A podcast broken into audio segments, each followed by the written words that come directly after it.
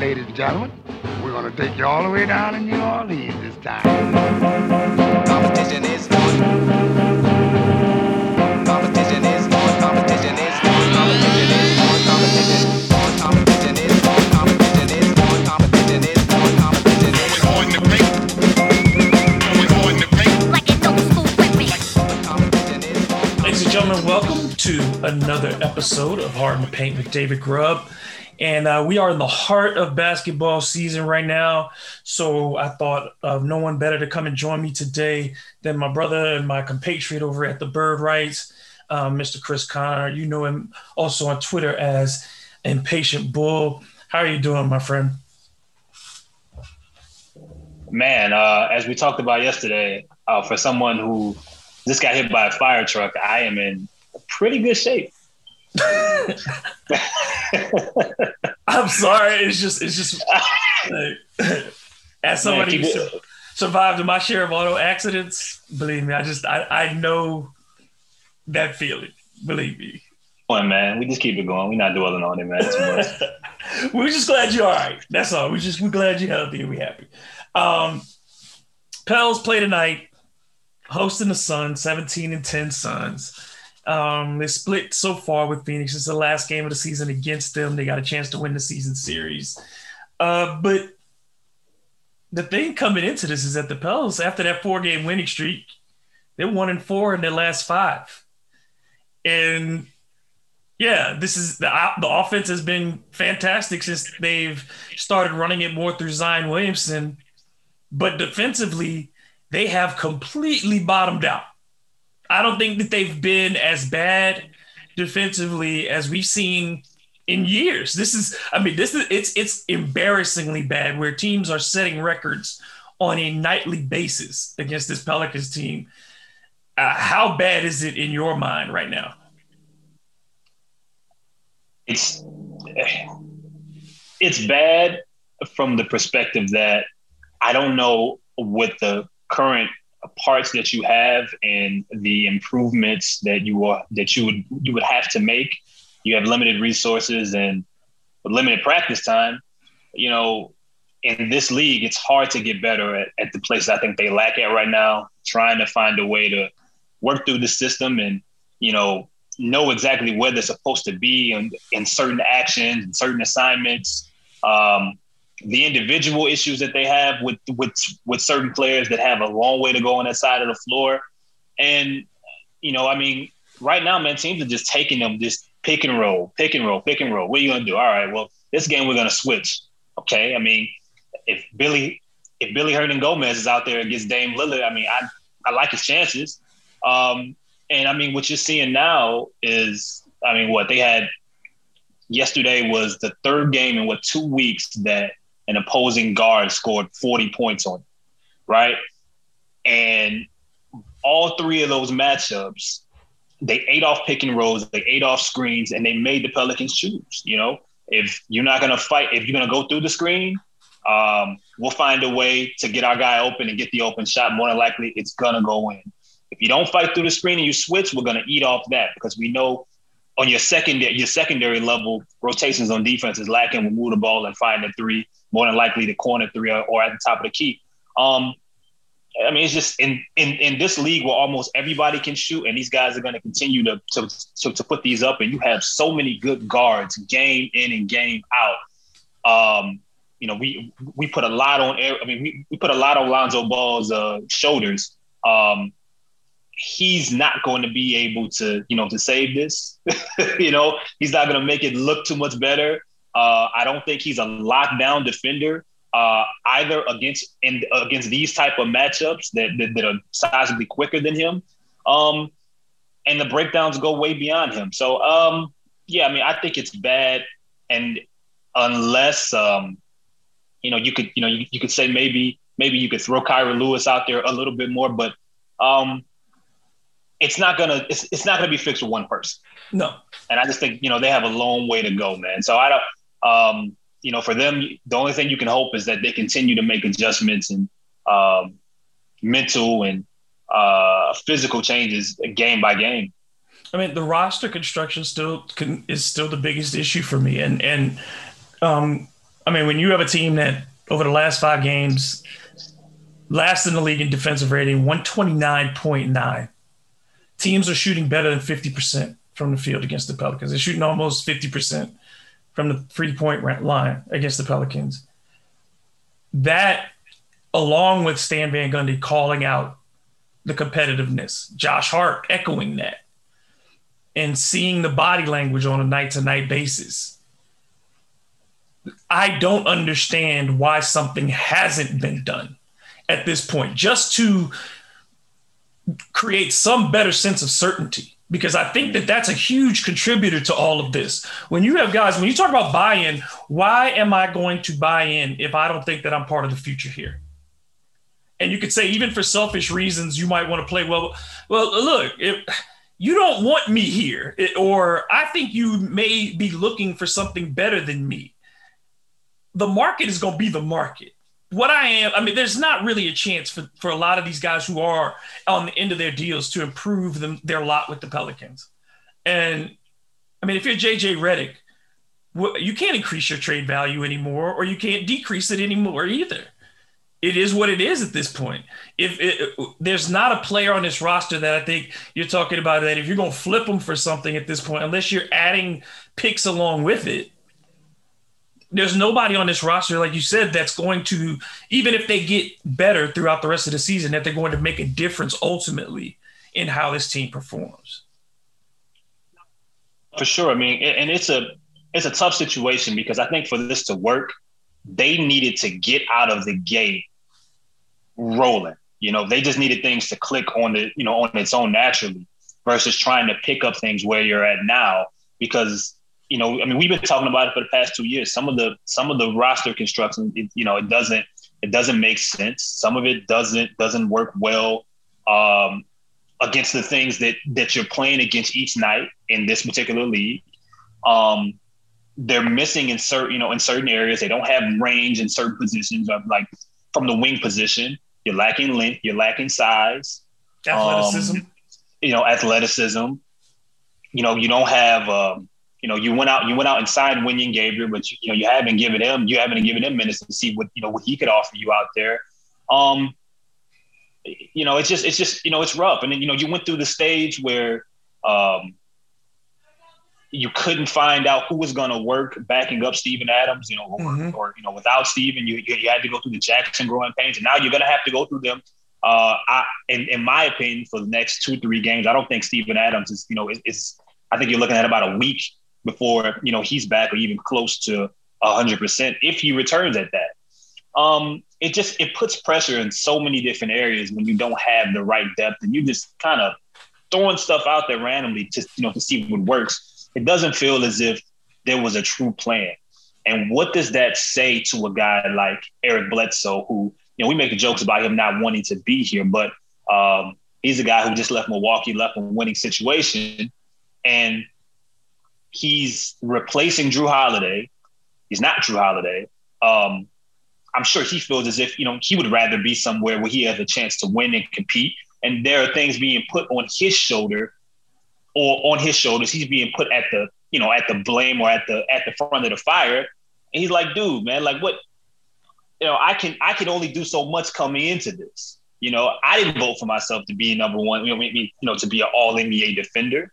Um, And I ain't asked to get traded here either. and, and and and I didn't ask to get traded here, and there was no way that I was gonna be, you know, you know, a missing link or you know, or um, help push this team forward. That's on guys that were here before me. JJ Redick, like you said, on the last year of his contract.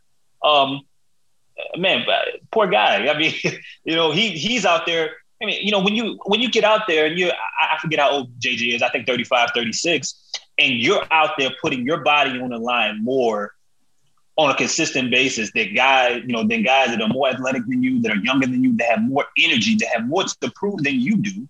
At what point did you look up like, what the fuck, man? Like, you know, why am I here? Why am I giving my all? I mean, there's so many different levels you can, you know, you can look at here, but it definitely starts with they don't have enough flexibility to change to change the things that I think need to be changed. And at worst, given how last year, how clunky and inconsistent last year was from a depth perspective, um, we shouldn't be looking at this this year as well. You know, it, it, there was no reason that we're in a spot to where you're once again trying to make things work with ill parts. Um, you should have had more fitting parts that if it doesn't work, it's more so on the player, not the piece. And it feels like with Steven Adams, you know, getting hurt and injuries are always a concern with him. He's net, he's only averaged 30 minutes in, uh, in a game once in his career. Um, it it does feel, and, and we've had guys in the group chat over at the Bird Writes talk about this as well. The extension seemed premature, and the money now, looking at it even further into the future, with his body, um, and his and the things that he cannot do for the minutes that he is is on the floor. It's looking harder to justify the money uh, for Steven Adams, especially when we've seen that Billy Hernangomez at a much cheaper price is providing you a reasonable facsimile of those same, you know, skill set. Of course, man. It's it's um that's the issue. I don't think people those that those that fight the Steven Adams case, you know, the argument isn't that isn't that he's not a good player. He doesn't, you know, he can't offer you something, you know. But when you look at when you look at what he does offer, and like you said, the price tag that it's getting or, or, or that you have to give. I mean, hell, even and uh, you gotta at least let him play. Uh, go to a practice again. You, you, just don't give out the extension, you know, for you know for a guy that's barely averaging a double double who doesn't who doesn't stretch the floor defensively. Like you said, he's 27 years old. But the reason people say, "Damn, he's 27," is because he's an old 27. Mm-hmm. Like you know, Steven Adams has has the body. He probably ha- he has the basketball body of someone that's at least 31, 32. People that I mean, I, he, it feels like he's been in the league a lot longer and I believe he he got drafted when he was 19. But I mean, that's been a he plays a punishing a punishing style, and it's just tough, man. When you wonder, you know, you see a lot of reserve bigs around the league that would have been cheaper, um, that you know you could have uh, whether whether you could have drafted, you could have traded for, whatever the case is, they could have offered you something similar, even if they don't offer all of the uh, you know, the veteran experience, the dirty work that Steven, you know, you know, that Adams brings. I mean, look, man, you know, you got you got Naz, you got Naz Reid over there in, you know, in Minnesota, um, playing his ass off right now. You got JaVale McGee. Well. You got JaVale, JaVale McGee, McGee playing for playing for what four million dollars in Cleveland, and you think that you could? I mean, at four million here in New Orleans, JaVale can run the pick and roll. You know that. You know he can block shots. You know he can run the floor. And at four million, again, you can augment that bench and have multiple guys rather than be paying 20 million to Steven Adams. And it's I love Steven Adams. He works hard, man. He, he he's a he's a presence. But that money just with, with all the things the Pelicans need still, it, it's just it's particularly depth save your money. If you're looking, if if the goal is to find is to find things that work around Brandon Ingram and Zion Williamson and, and Lonzo Ball and company, if that is the ultimate goal, why go and why go and put that type of financial uh, strain uh, or or uh, agreement on yourself um, before knowing if that's what the team needs? Go get go go get someone. You know, I mean, Billy Billy Hernangomez is fine he's perfectly, you know, I mean, he's fine for what you for what you need right now. Okay. Is he Steven Adams? No. But on some nights, can he offer you even just a little bit more than what Steven Adams can? And some nights he can. He's more willing um, to score. He's more willing he's to more score. willing to score. Yeah, he's more willing to score. He knows what he's doing when you drop that ball. When you drop the ball down to him, uh, he has a couple a couple moves. We saw a nice a, a nice spin move a couple nights ago. I'm not saying he's a world beater of you know of any course, but look, I mean, the goal is to find the is to find the parts that match. So find something. Go get you a stretch big, okay? And and I'm not talking about Nicolo Melli. Go get you go get you a stretch big or you know a rangy big that can that can play some some type of defense to see how that could fit to where you could get the better version of that. And the same with a dirty work big, and then you find out from there what money you want to allocate down the line. But I mean, it was it, it was a hell of a hell of a gamble, uh, one in which you know, I, I, I think some people some people believe that that that that's more of a uh, his salary his salary will be used down the line, you know, in a trade. Okay.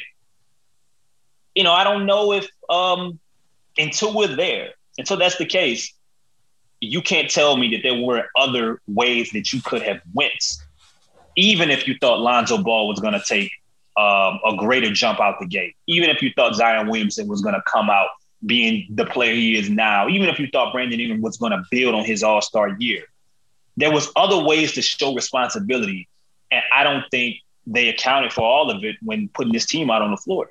No, it's it's it's clearly like as you said, short on wing depth. It's not a very athletic team at a, at a number of places, and uh, that that lack of length and, and flexibility. They they're not. You can't switch with this team, and they can't guard on ball individually because you don't have a single. And and we've seen Eric Bledsoe's individual defense fall off. They don't have a single stopper as a, an on ball defender. Lonzo is a is a very good team defender in that regard. But the rest of these guys, Brandon Ingram has taken a huge step back as a defender. He hasn't been, you know, any uh, impediment to anybody.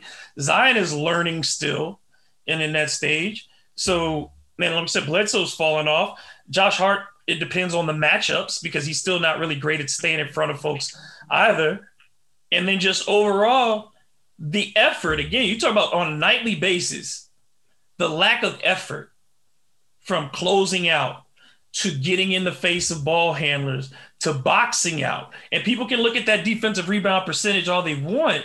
But to me, it's more a function of the fact that people are shooting 50% against you. They're not crashing offensive boards because mostly they're making their shots. And the shots they miss are threes. yeah.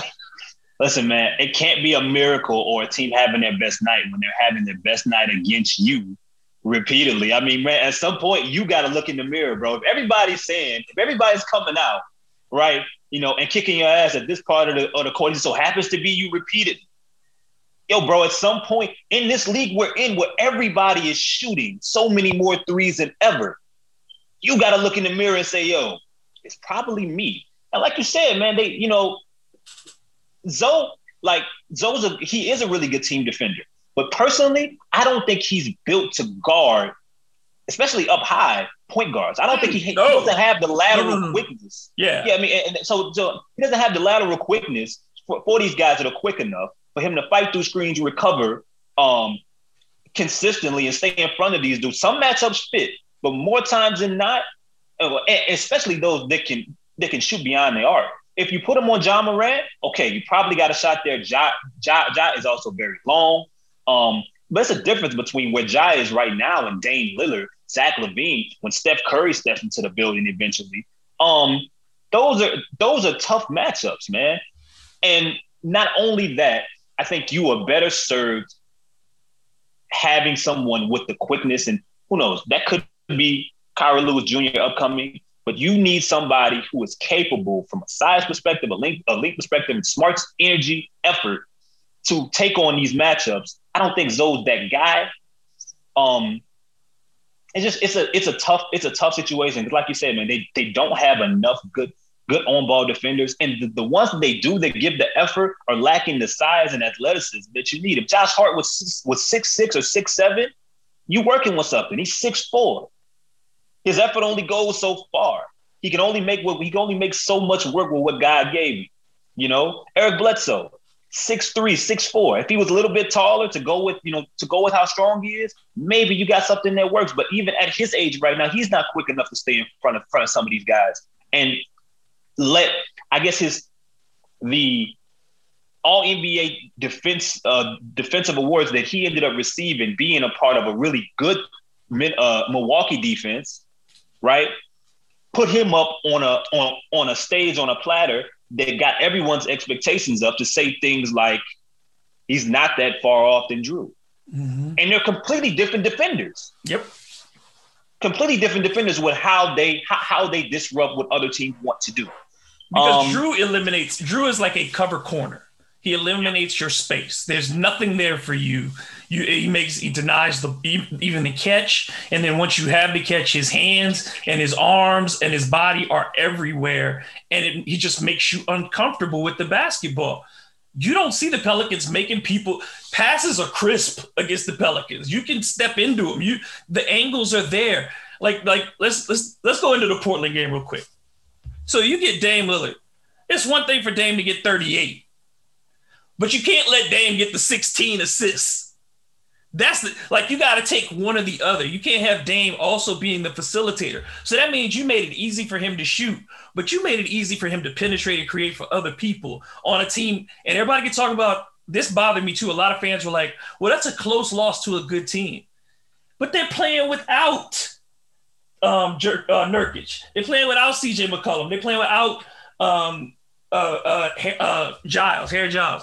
So you you missing three important players for out of their rotation, and you had a 20 point third quarter. You gave up 30 points three times in four quarters. That is not to me. That's still not a good loss. and and I agree. I, I agree. And you were at home, you know, with with with one of the handful of handful arenas that can that can have you know some sort of home court advantage in, in, in a in a um in a in a state in a city that's allowing even more fans to enter in. Um, that was a game in which I mean you ended up at one point you came back from a deficit early, took the lead. You had control of the game to determine where it could have went, where, where it should have went. Down late, you answered punches. You know, but it just seems like uh, you know they're they're still in this discovery, you know, type of type of situation right now to where they're just trying to they're trying to find out what's going to work and what's not going to work. And it's hard to do that against players like that, against teams like that that already have distinguished roles. Gary Trent Jr. knows knows what his job is, what he's supposed to be, and his cancer. Everybody knows. Um, and you know, I mean, you have to you have to come with more. They have to throw something else out there for these type of guards. I, I, it, it, it might be pressing them, trying to tire them out. It may be trapping them at the you know as soon as they as soon as they pass half court. Or You know, yeah, the- going 64 feet. I mean, uh, 84. You know, the whole way. You, you gotta you gotta try something because what you're doing right now it's it's it's not working it's not working and you know man like um hell i mean late in that game they tried to trap day you know in the fourth quarter. He made the right he made the right passes. Um and then when they did trap him they still find a way to leave the wrong guy open. Gary trent jr kept finding his way open. I mean it's just like you know you do it's i love the movie life okay? There's a guy in life by the name of Can't Get Right. Yes. You know what I'm talking about? That's the Pelicans on so many nights, especially on the defensive side of the floor, man. Can't get right. Even even when they even when they try to do the right thing, the wrong outcome ends up ends up happening. Um and, and I mean you look at the schedule upcoming, man, it's not getting easier. Not No. getting easier. No. And this is a team that's never made the playoffs when they weren't at least within a game of 500 at the midway point. And they're not going to get to 500 or close to it at the midway point. It's just not possible for them at this stage.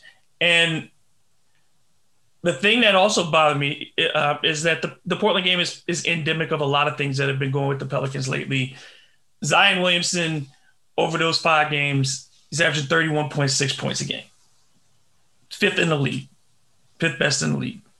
Point Zion, the Pelicans have the number one offense in the NBA. At the same time, the only person in the top 15 in the NBA who has fewer shots than Zion per game is Nikola Jokic. And it ain't free throws that keep his, his thing low because there are guys on that list getting 8, 10, 11, 12 free throw attempts a night. It's his own team there's you know we're, we're looking at 52 games of Zion Williamson and he's never reached 40 points in a game and he shot over 80% from the floor in games this season we've seen it more than one time he shot 90% from the floor in a game this season and yet he got he gets 13 touches in the first half and finishes the game with 17 t- uh, shot attempts this this happens repeatedly with this team, and I'm not just talking about the last possession, which everyone is focused on, but it happens repeatedly with this team where he gets double digit shot attempts at some point, and there will be an entire quarter that goes by where he cannot get his hands on the basketball. It's it's that it's surprising, but I mean, just overall, that you got to have better better awareness. It's no, it's no way around it. I, you know, uh, regardless of what Stan maybe, you know, and it's it's rough, right? Because Stan has been so vocal about his two stars, about Brandon and Zion. He wants both of them to be great. And that last play call, he wanted to put the ball in BI's hands, run a pick and roll. One way or another, your your two best players should decide where the game goes. But I'm sorry. The possession before that, you put the ball in Zion's hands and you let him make two big free throws to give them a one a one point a one point lead before Dame ended up going to the line. Um, and you know, and it's now back in your hands to make the final call. The put the ball back in the guy who got you. Put the ball in his hands. You do that. Um, you know, I mean, it's like it's like last year, man. It took you know we we saw this with Brandon Ingram. When Brandon Ingram was having his was having his All Star year, there was so many times where there were other guys taking too many shots. It's like, bro, like he has it going. Get him the basketball. He needs to be closing this game. This is not your night. It was the same thing last year, and now it's happening with Zion, where he's maturing, uh, you know, right in front of us offensively, and it's like guys don't. That's just basketball. You feed the hot man, but it, it- what's crazy is your man is one of one.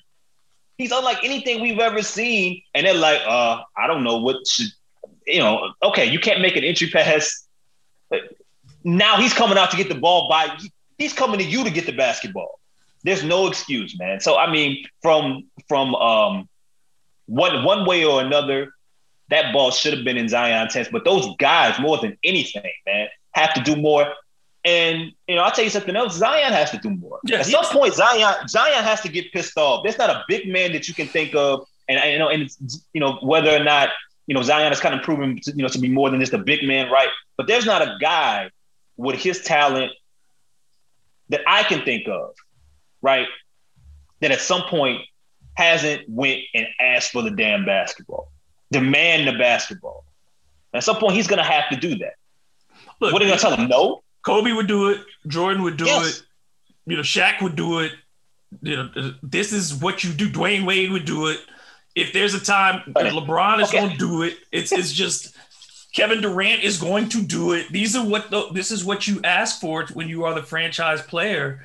And I think absolutely Zion has to be a little more aggressive. And I understand he doesn't want to piss anybody off. He's not that kind of person.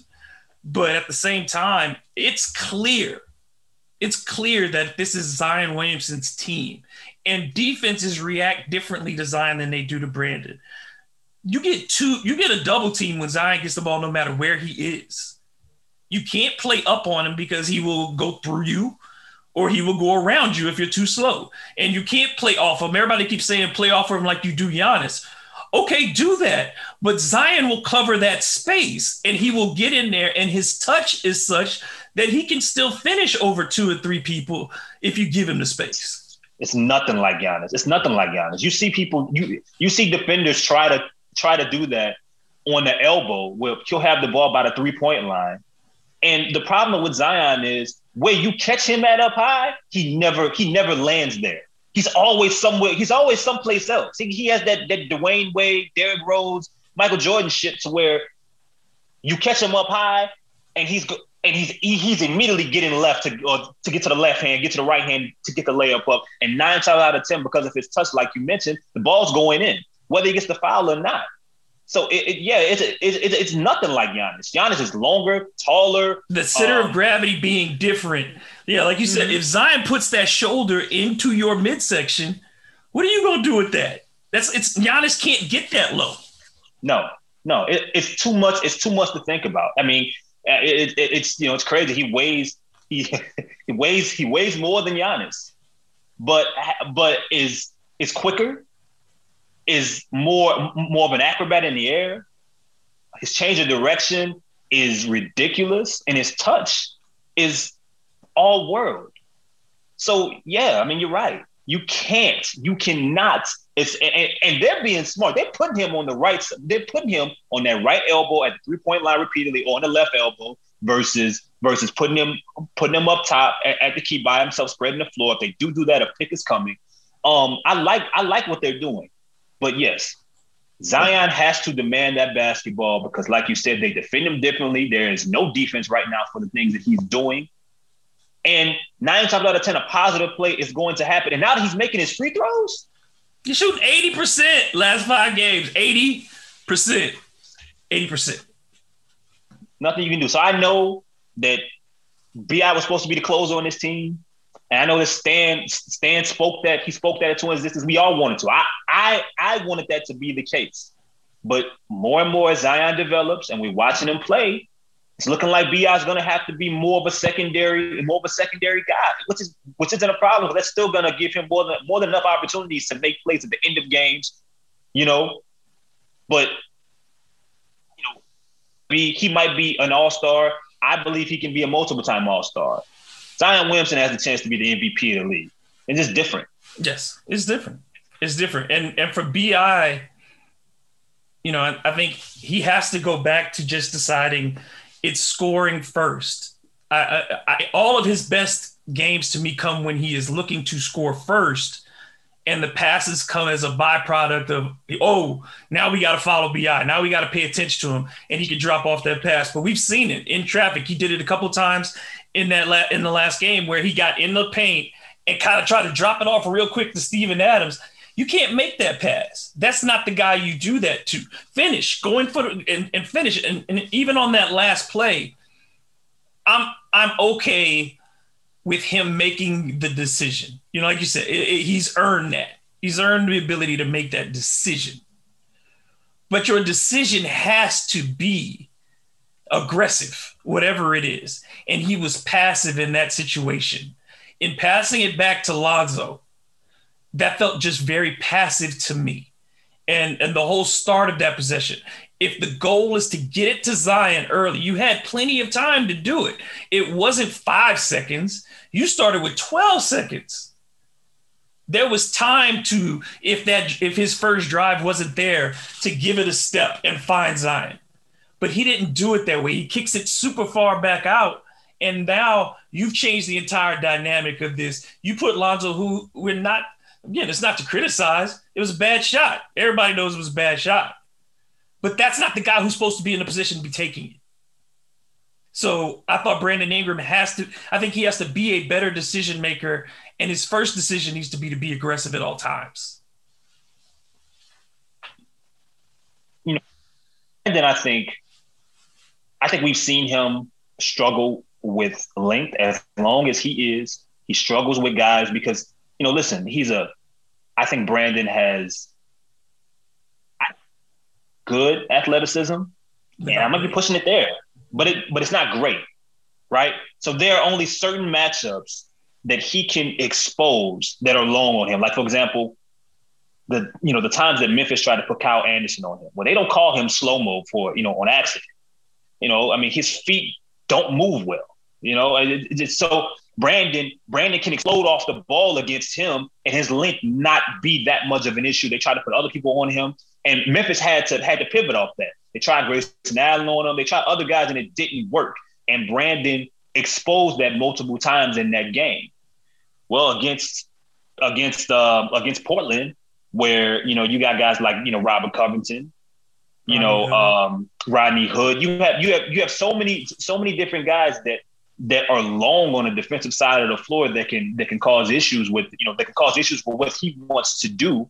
It makes him uncomfortable and it makes him second guess things, you know, because he's aware to know I don't want to take a terrible shot.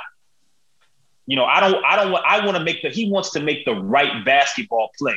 But look, bro, they put the, the ball is in your hands. This is what you want. This is what you asked for. You went to the front office and said you don't want to miss the playoffs anymore. You got paid.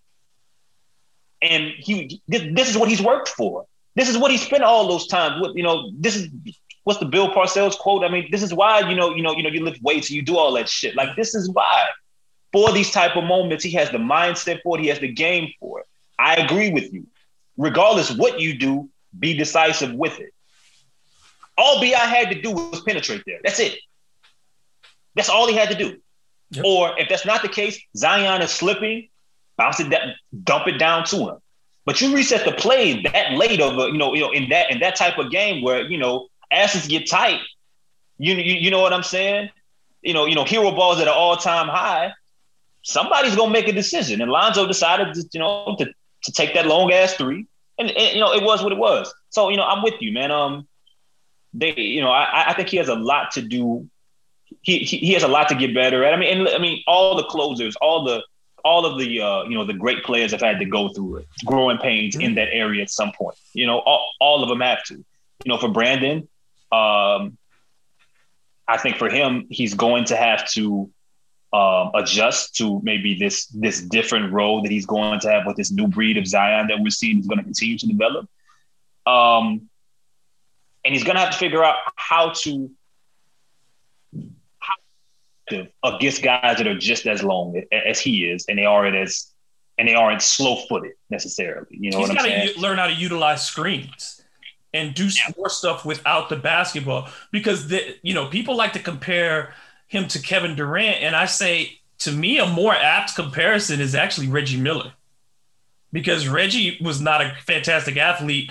Brandon isn't actually a great ball handler. People like when he drops it low, he gets he gets ripped a lot. That's when Bi gets ripped. It, it's it's he's a good ball handler. He is a very good scorer. He is an elite scorer when he's rolling. But I, I mean, I think if he because of your his his athleticism, his, his lack of athleticism, and like you said, he he can't finish over people at the rim. He extends, but he's not going to be the guy who dunks over someone or go or dunks through people. That's not his thing. I think that you go, he needs to learn how to get the ball and score without dribbling a little bit more, because his most efficient shots are two or three dribbles or less.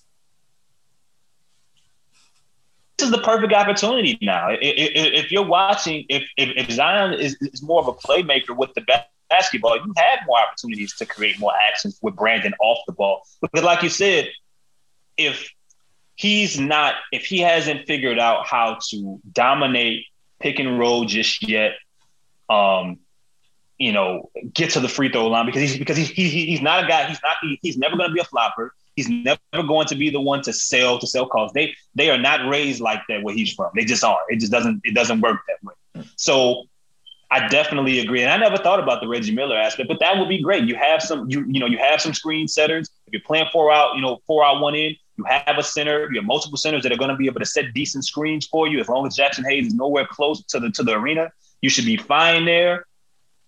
And Brandon will be able then to use his length the best because he won't have to worry about this guy in his pocket. That's a that's a great point, bro. I I I think that that's um and it's gonna be up up to Stan Mhm. to uh to make these adjustments as things go because I because because I guarantee you through everything that Griff you know that Griffin said in the offseason and what they both said about how they wanted Zion to grow, I don't think that they saw this Mhm.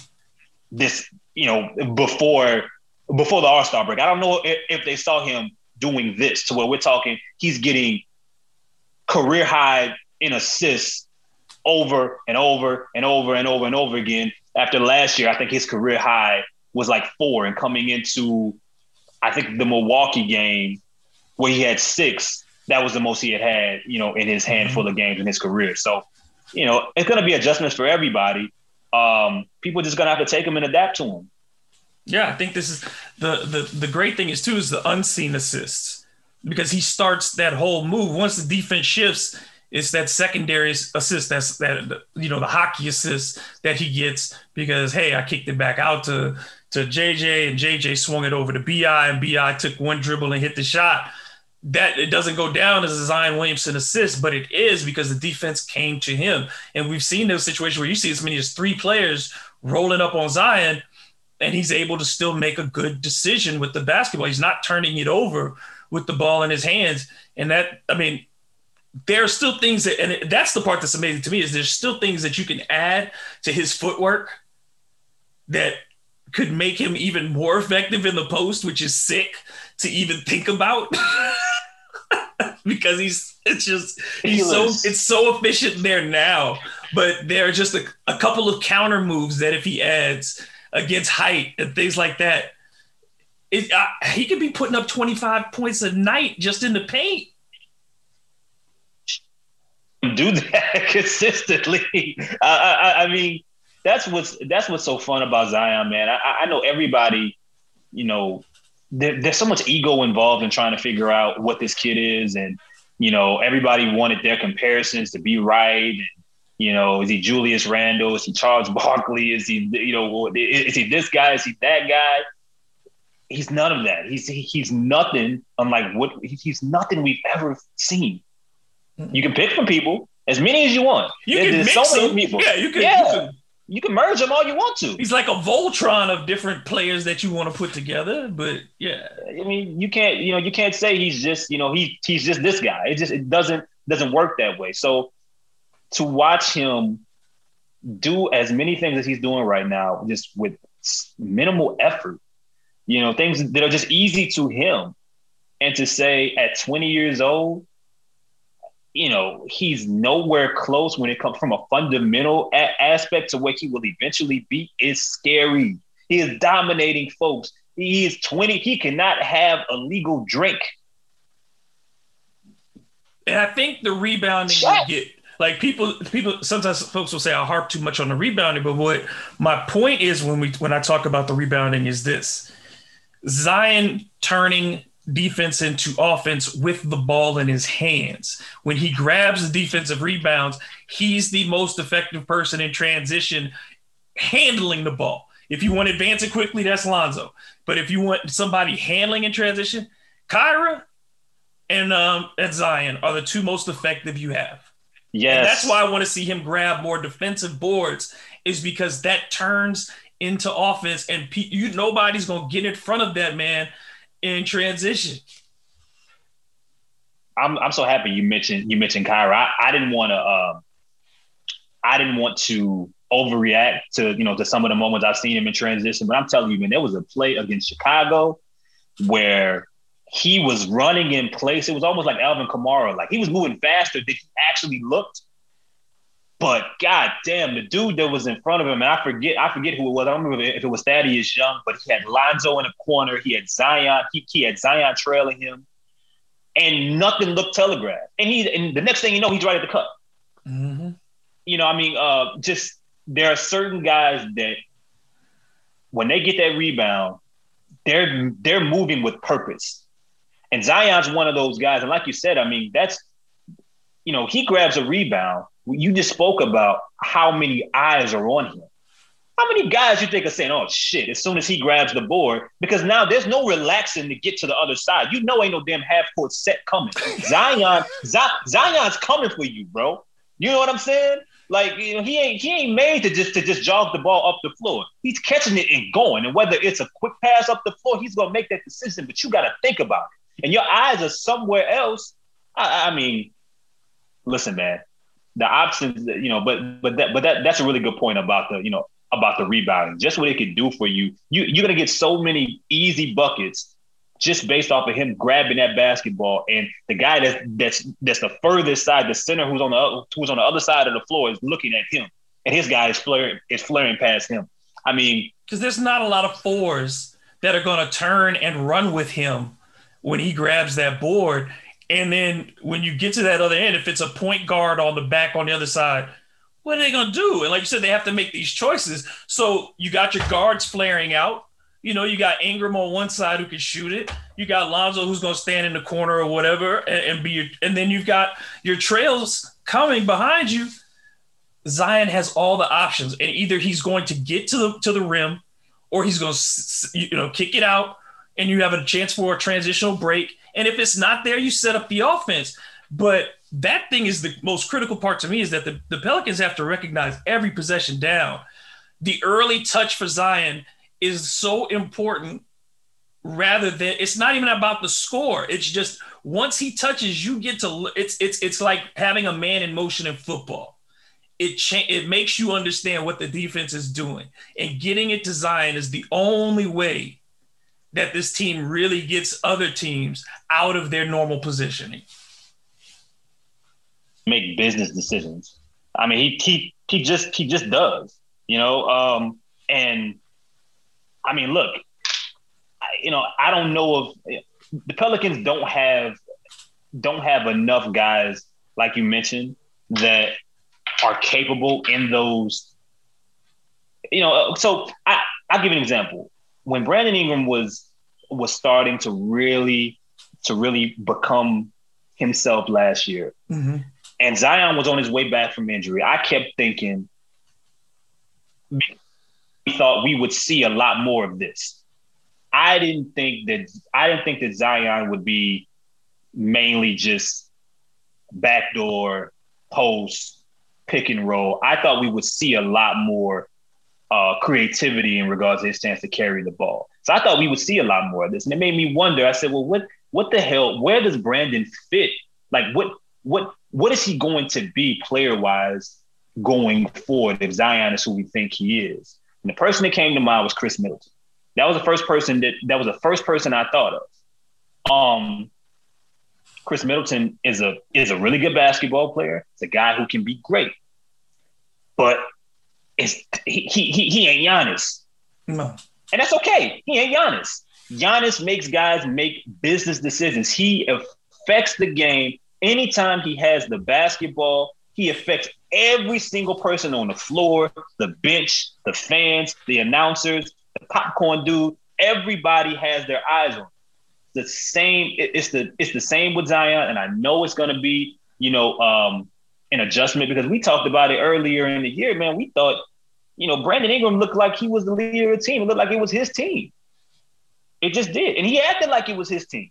And but we don't see that anymore. Ever since those comments when he said I was going, I'm gonna kill everything in front of me. He's not been the same guy.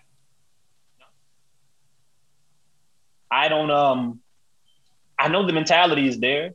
You know, I wonder if you know, if mentally there's some struggles that um that he's going with in regards to the expectations he set for himself. Because I be- be- because Brandon puts in the work Oh yes. and he has and he has the he has the mindset and the heart to be a great player. And he's a guy. He doesn't just want to be great. He wants to be the best. You can see it. You can you know you can see it, but and then being able to do the things night in and night out are two different things, and they're not easy to do. Is you know it's why we have we have we have separation in you know where we rank our players because if everybody can do it, you wouldn't have a Michael Jordan, you wouldn't have a Magic Johnson, you you know you know you wouldn't have a LeBron James, you know. Um, so I think um, Brandon, as it's clear that the ball is going that he's going to turn into more of a you know of a secondary handler if that is the case, and maybe you know the actions that you run for him consistently are different when Zion is on the floor um, and he gets comfortable in whatever that role dictates of him, then I hope at that point you see the complete confidence come back from him because now you got quarters, man, like the Detroit game. He started off great. He comes in and then the, the second quarter, it's all gone. It's you know, it's all gone. And the uh, you know, the game against Portland has a couple couple areas in the first quarter looks like it might be a good game. And then it's a struggle for the you know you know for the rest. Um, he he talks it. He's paid like it. He puts in the work. Um, you know, you just gotta hope at some point that um, no matter what's being asked of him, we're seeing that guy that I think you and I both believe that he can be Mhm. Be present on the floor, Yep. Yep. and I think you'll be able to eventually. Yeah, I have confidence. It's it, and I, it's not an either or. People would a, lot of people say, "Well, do they fit together?" I think they fit together. The problem to me is the fit with everybody else. It's the roster isn't right for all for them yet, and I think that's why there has been this clamoring to have more Kira on the floors because if that second unit, when it's Bi on the floor and Zion is not on the floor, Uh, I think it's really important to have someone who can penetrate and get to the basket for this team. And and again, we've talked about it. That quickness that is is difficult for Bi times to get around people. And so when Kira's on the floor, he gives Bi those opportunities to continue to score. Because like you said, all season long, his best two quarters have been first and third. Second and fourth have been his worst, and the fourth has been by far his worst consistently in his shooting percentage and his free throw attempts.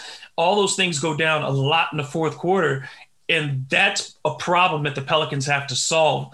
And and Stan Van Gundy's talked about it at different points this this year that they have to do a better job of creating things for him. But I think Bi too, like you said, at times he will force it. He will try to make something happen rather than letting the game continue to flow.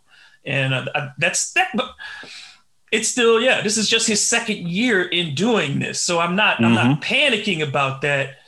I just think they need more people around these two your two cornerstones.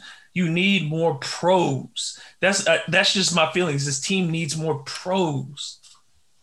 Yeah, I mean, I mean, it's not a. I mean, every every star, you know, has had them, man. I mean, every every star has has had whether it was previous stars or whether it was you know uh, guys that have had success in the league and a bunch of them, a conglomerate of them, for them to be able to go to, and you know, from a relatability standpoint, um, and it's definitely important, you know, important for them because now, man, we're you know, this isn't 10 years ago, man. I mean, you know, 20 years ago, everybody is expecting you to be, you know, it, it, Come out We don't- box great. come out the box. Yeah, come out the box. Great. It's no longer we want to, you know, we'll, we'll give you two, three years. It's no longer that.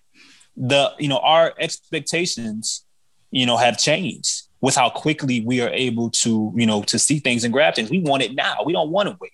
So, and you can only imagine, eh, you know, for if if fans, if organizations, if coaches, if players, you know, if if people feel that way, at some point that seeps into the player's head. Well, it's very good at that point to have a locker room of guys around you or or or or, or players that you can go to that have been around enough and the right personalities as well. It's not just, you know, you can't just throw any type of veterans in there, but but but the right guys in there to say, yo, man, it's gonna be all right. I've seen it or I've done it. Every player that you can think of when they started to become their best, they could look at that bench. They they had enough guys around them that had, that, that had done it or seen it to be able to relate to. Maybe maybe outside of Kobe, who was a complete different story. And then But- it's you know that it's it's like finding those players. Their their ceiling doesn't is not super high, and that's what a Billy Mm-hmm. Hernangomez is. They don't have a giant ceiling, but his floor doesn't kill you. Mm-hmm. And that's that's the players that the Pelicans don't have enough of because on a night to night basis, when guys drop to their floor performance, it, it it kills everything. They can't afford for guys, uh, you know, for more than one guy on that team to have a bad night. If two guys on this team, no matter where it is on the roster, really, if two guys on a team have a bad night, Pelicans are done. You know, every, any game they're done, and and that is just too the, the the margin of error is just too too thin for them. And, and, and I don't, you can't survive that way. And it's not, it's not about getting 40 wins. I don't think they'll get 40 wins. And I didn't think they would get 40 wins before the season started. I had about 33 wins for this team. But it's about the how. And that's what, the, what I'm constantly watching is how are they doing these things? Mm-hmm. And to me, the, the biggest part of the how is it, none of this stuff matters until they play defense. And, and if they don't have a commitment to that, that's why I feel like this year would be a running in place year because the whole thing you said coming in was establishing a defensive identity. And this is the worst defense in the history of the franchise.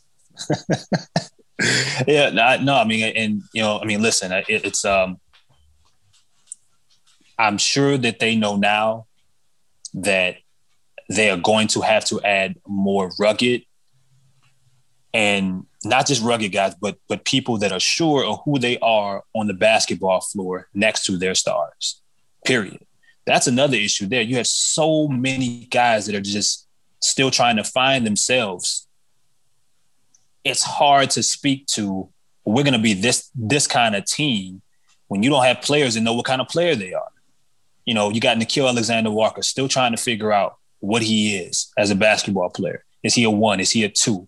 How does he affect the game night in and night out? It's a struggle for him because he wants to score. He does. He wants to score, but has so many other gifts that could make him that even if he's not scoring, he could affect the game. You know, um, so many. You know, you Kira Lewis Jr., a rookie. You got uh, oh god, uh, Nicolo Melli knows he he knows his role, but he doesn't. Chooses not to do it. he, he, he refuses just not to do it. You know, you know, Jaxson Hayes is still is, is still figuring out what what he figuring out anything about the game of basketball. You know, probably probably in a rush to you know to uh to gather a three point shot because he realizes that the things that he used to do in college, or I mean, there's a lot more to the game than just catching than just catching alley oops. I mean, all across the board, Lonzo Ball still still figuring shit out, still figuring it out. Yeah. Brandon Ingram, year two of being, you know, of being quote unquote the guy or the secondary guy. It's a lot, man. So to kind of um to kind of help that and keep that and keep that in place, you you you're gonna need more dudes that are clear of who they are. This is my role. This is what I'm gonna do. This is this is what I'm used to doing, and here's how it helps the team. And when you have enough individual guys that can do that, that eventually puts forward a chain. They can bring a good defense. It's just it's they don't have enough of it right now. No, they don't take it personally either. They don't take it personally, and, it, and because they're not a team yet. You know, we talked and- about. Yeah, they- they're, they're not a team. They don't take it personally. I did want to do, do this one thing because everybody talks about how, how few th- threes the Pelicans shoot, and they don't shoot a ton of threes. But there are seven teams that shoot fewer threes than the Pelicans. Seven teams. Five of them have better records than the Pelicans. You want to know who the five are? I'm I'm listening. Memphis, Could see that. San Antonio, Coach Pop. 16 and 10, San Antonio. Yep. The Lakers, 27 The and 8. Lakers. hmm Philly, 18 and 10, and the Knicks, who are two games under 500. What do they all do well? Let's do the defensive rankings for those teams. the Lakers are number one in the NBA defense. The Knicks are number three in the NBA defense. Philly number six, San Antonio number eight, and Memphis number 18. The Pelicans, 29. So it's not the threes themselves, how many you shoot. Those teams limit the other team's ability to shoot the three. They limit their ability to make the three. And that's how you get by. The Lakers are never gonna make a bunch of threes. They don't have shooters. They ain't a shooting team. But what do they do? They defend every possession. They make it and they make it easy for themselves. The Pelicans make it easy for everybody else, like you said. All right, we're gonna do some quick questions and then we'll close it out. Um, our man at I am James number one. Four quick questions. Has Zion surpassed BI? I think we both say yes. Yeah. Keep it simple. Um, can we get better by trading Bledsoe? Trading Bledsoe? I say yes. to keep it simple. Yes. yes. Hell yes. I just think it's addition by subtraction. He doesn't really mm-hmm. want to be here. I think it would put. I, I would like to see Kira and Lonzo as the starting lineup at guard. 'Cause I- Just to, with Kira's aggression and getting to the basket, I think it's they could get better. Now that Zion and JJ have this nice little play that they work together, do you think that that slows down the JJ trade? No, they got to move JJ. they got to move JJ. Uh, go go and tell tweet tweet JJ that and see get get him out of here, man. No. JJ wants to go back to his brownstone. Um, Yeah. role players that the Pelicans could trade for. Now I'm gonna give you mine while you think about it. I'm gonna give you just guys who I think that you. Yeah, this is these are guys who I, I just my thought maybe Mo Harkless. May you know I don't Okay. know what you got to give up, but you, I think Mo Harkless is somebody that you could get. James Ennis, I was actually gonna say him out, out in uh, Orlando. Yeah. Glenn Robinson the third, Okay. um, Marquese Chriss. He's Golden Golden, State. State, He's right. hurt right now, right? Okay. Yeah. But I mean, for for if J, if they like JJ over at Golden State, I would do a, go, a JJ for Chriss and something else, just to get I, some more. yeah. Get him more, a little more length on that on their front court at the three four position. I, I mean, I, I thought I thought Taurean Prince was gonna be, you know, was gonna be one of those guys uh, before he ended up getting getting shipped to Cleveland. Uh, Taurean Prince was a guy that I, you know, that I wanted to see. I don't know, um, you know, we'll see what what happens in to- totality in, in Cleveland. Yeah, Um, the Drummond deal and everything else that they're working Yeah, on. because um, yeah, Brooklyn uh, Brooklyn is is as thin almost as it comes right now. So you really don't have you you don't have much that you could get from you know from them. Is Nick Claxton still on the team? Yeah, but that, that's the only center at the behind uh, DeAndre Jordan right now. And I and I think he's hurt. I think he's hurt too right now. Actually, um, James Huh. Johnson would be interesting too. I really think you that James Johnson could be an interesting target. yeah, that's a perfect way to add some fight. That's that's that that that is the perfect way to add some fight.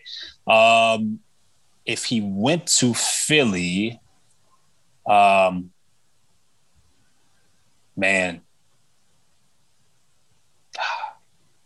Mike Philly has Mike Scott, but they I I, I I don't want Mike Scott. yeah yeah Mike yeah I don't I, I I don't want Mike Scott. They need guys. They they they they need guys that can that can can't defend. defend. Yeah, It- they don't need just like I'm not worried about his shooting because the shooting's go as long as you're throwing it in design, you're gonna get clean shots. Yeah, they need they need they need bigger guys that can definitely they can definitely pose a threat defensively.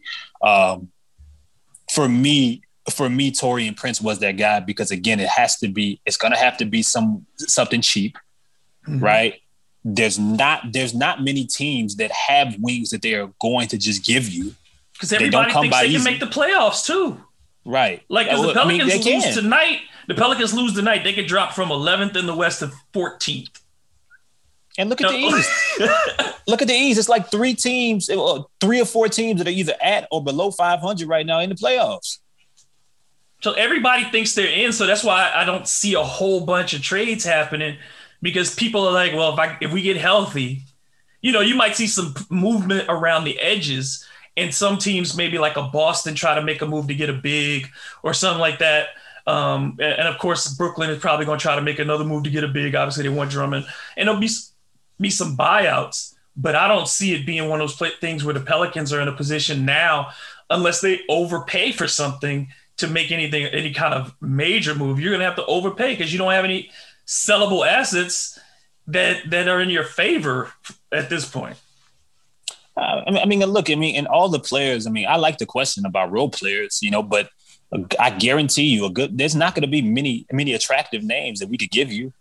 you. You know what I'm saying? And they all, you know, they all. It's not that they're going to be world beaters. It's just sim- very similar to Billy Hernangomez. It just not terrible basketball players, just enough to get you by, enough to not to to not mess up. They ain't taking nothing know? off the table. Yeah. Right. You know, and you know, at at worst it stays even. At best, they give you something. Um, and like I said, I mean, especially for, for what this team needs at the wing position, there's not many teams that you know that's going to give you those guys.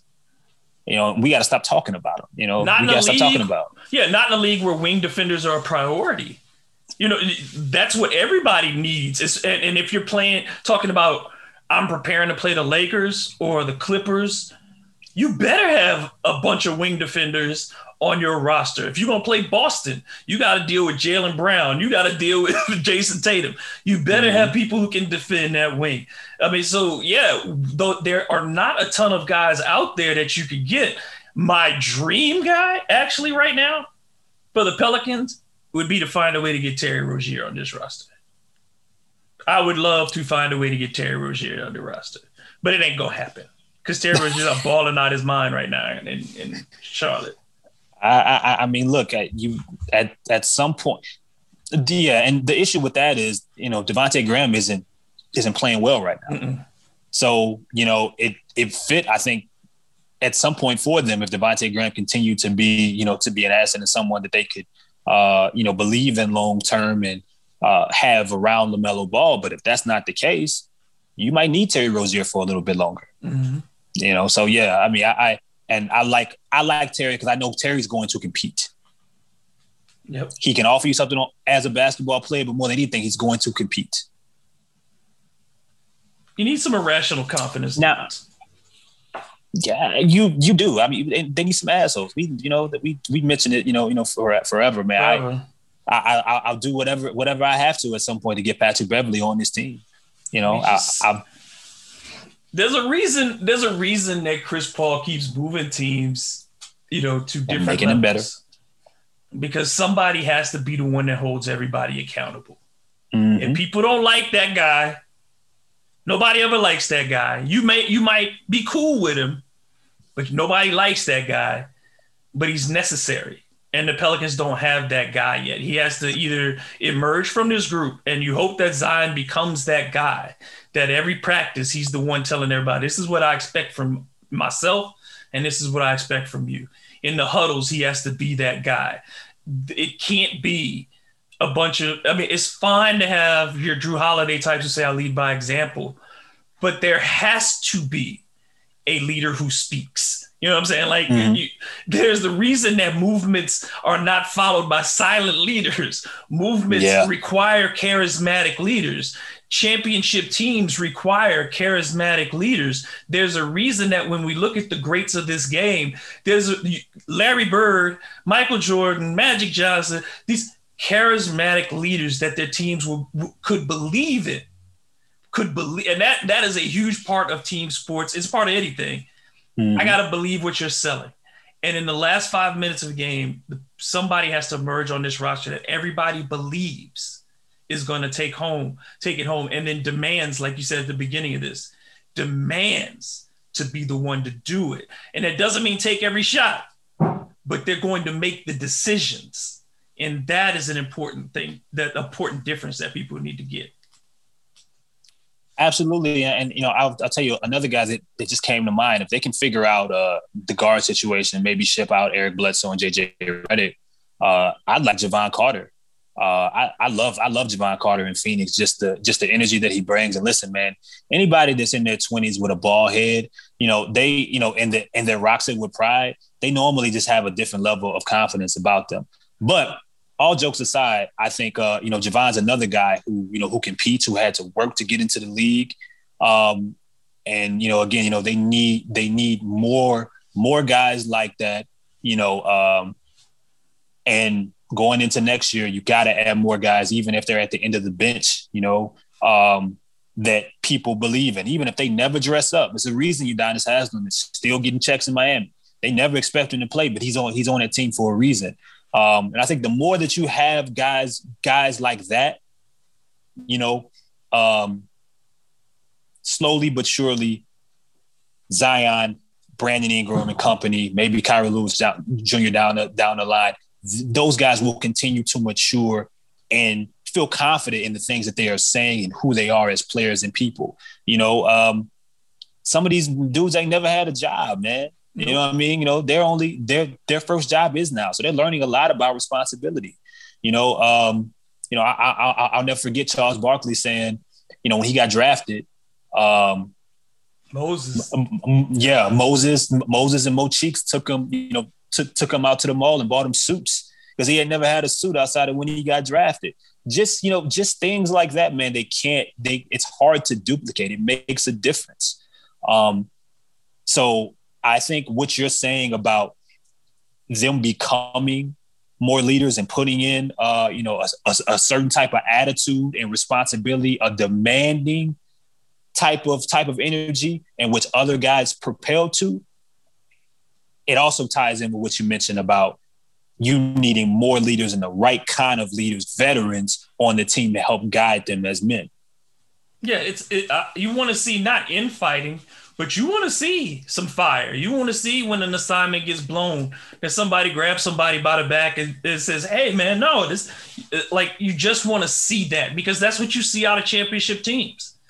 That that's what you see out of organizations that are that at the very least stay competitive here and there. That's the reason the Utah Jazz have won twenty out of twenty one games because Yep. talent wise, oh, yeah, they're a good team. They're a good and well constructed, balanced team that complements each other in every way. But they're also a team that holds each other accountable. They ain't best friends. We know what happened with Donovan Mitchell and uh, Rudy Gobert. and Rudy Gobert. They ain't best friends. Mhm. Everybody, I, I'm sure they don't hang out with each other every night, but on the court, are there very many teams that you can watch that are more cohesive? I mean, they they do everything on the court together. And that kind of stuff takes time, absolutely. It takes trust, absolutely. But it also takes the right pieces.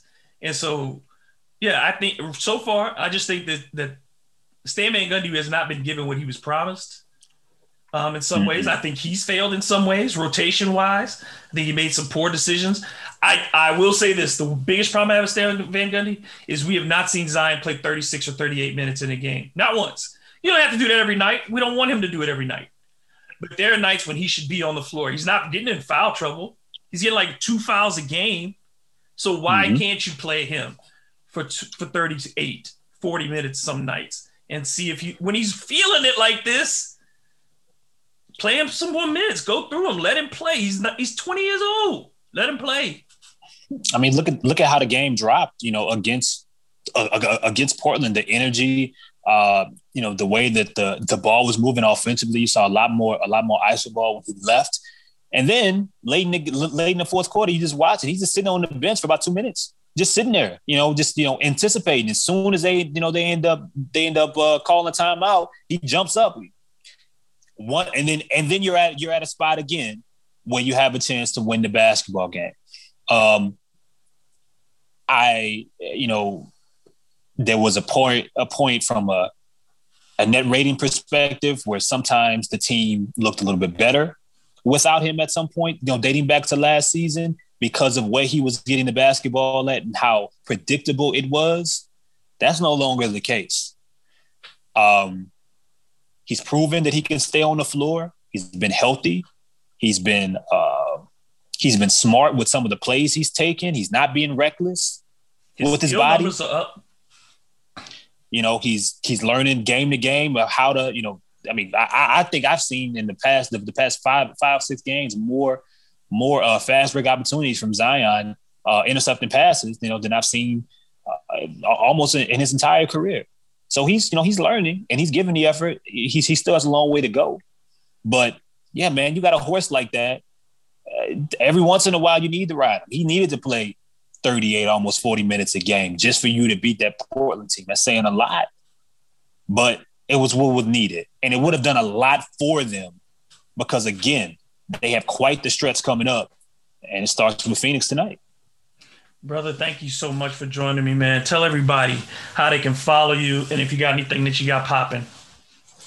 Uh, Impatient Bull, of course, at Twitter, guys. Um, currently, right now, I'm I'm uh, working on this this uh, this wonderful show with uh, said person that uh, he knows who he is, and uh, doing some doing some hosting right now on some shows with uh, with the music, movies, and hoops. I just just had one uh, that dropped that dropped today called NBA Check In with Chris Connor and a, a couple of about three or four guys of, of people that we have over there.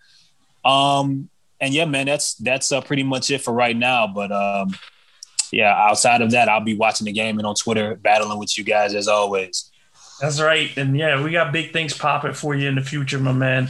And I'm I'm I'm so glad that uh we, we get to work together and and, and um, talk about these things because we get in depth. We go we go back and forth too, and I I, I enjoy that. Um, anybody that will um, look at it from from from multiple angles, and, and we neither one of us and the the people that I have on here all the time. The, the, the reason I have them on is because we're not afraid to be wrong, and we're not you know because I'm here to talk about the game. That's, That's, all I'm. That's all I want to do is I want to talk about the game. And sometimes I'm gonna be wrong, and sometimes I'm gonna be right. But I'm gonna give you what I see. Mm-hmm. I mean, that's that's what it's that's what it's always be about, man. I mean, we're, we're talking about an orange ball that goes, you know, that goes inside a hoop, man. It's not it's not that crazy, bro. You get you you know, it's okay to like to like basketball and being passionate and excited about it. And sometimes, you know, that can that can bring emotions up. But we're just having a conversation, and Yeah. my ego isn't that big to where I have to be right all the time. I can be wrong, but I know I can learn something from somebody else. I will not go into the conversation thinking I know I am right 100%. And if I am wrong, let's talk. Here are my facts. Here are yours. Let's see who's right who's wrong. Who gives a shit afterwards? You know, you want to, you know, you want to ego dance afterwards. That's cool. You know, we'll do it again. It's entertainment, baby. That's all this is. This is entertainment, business and entertainment. So I ain't taking it personal.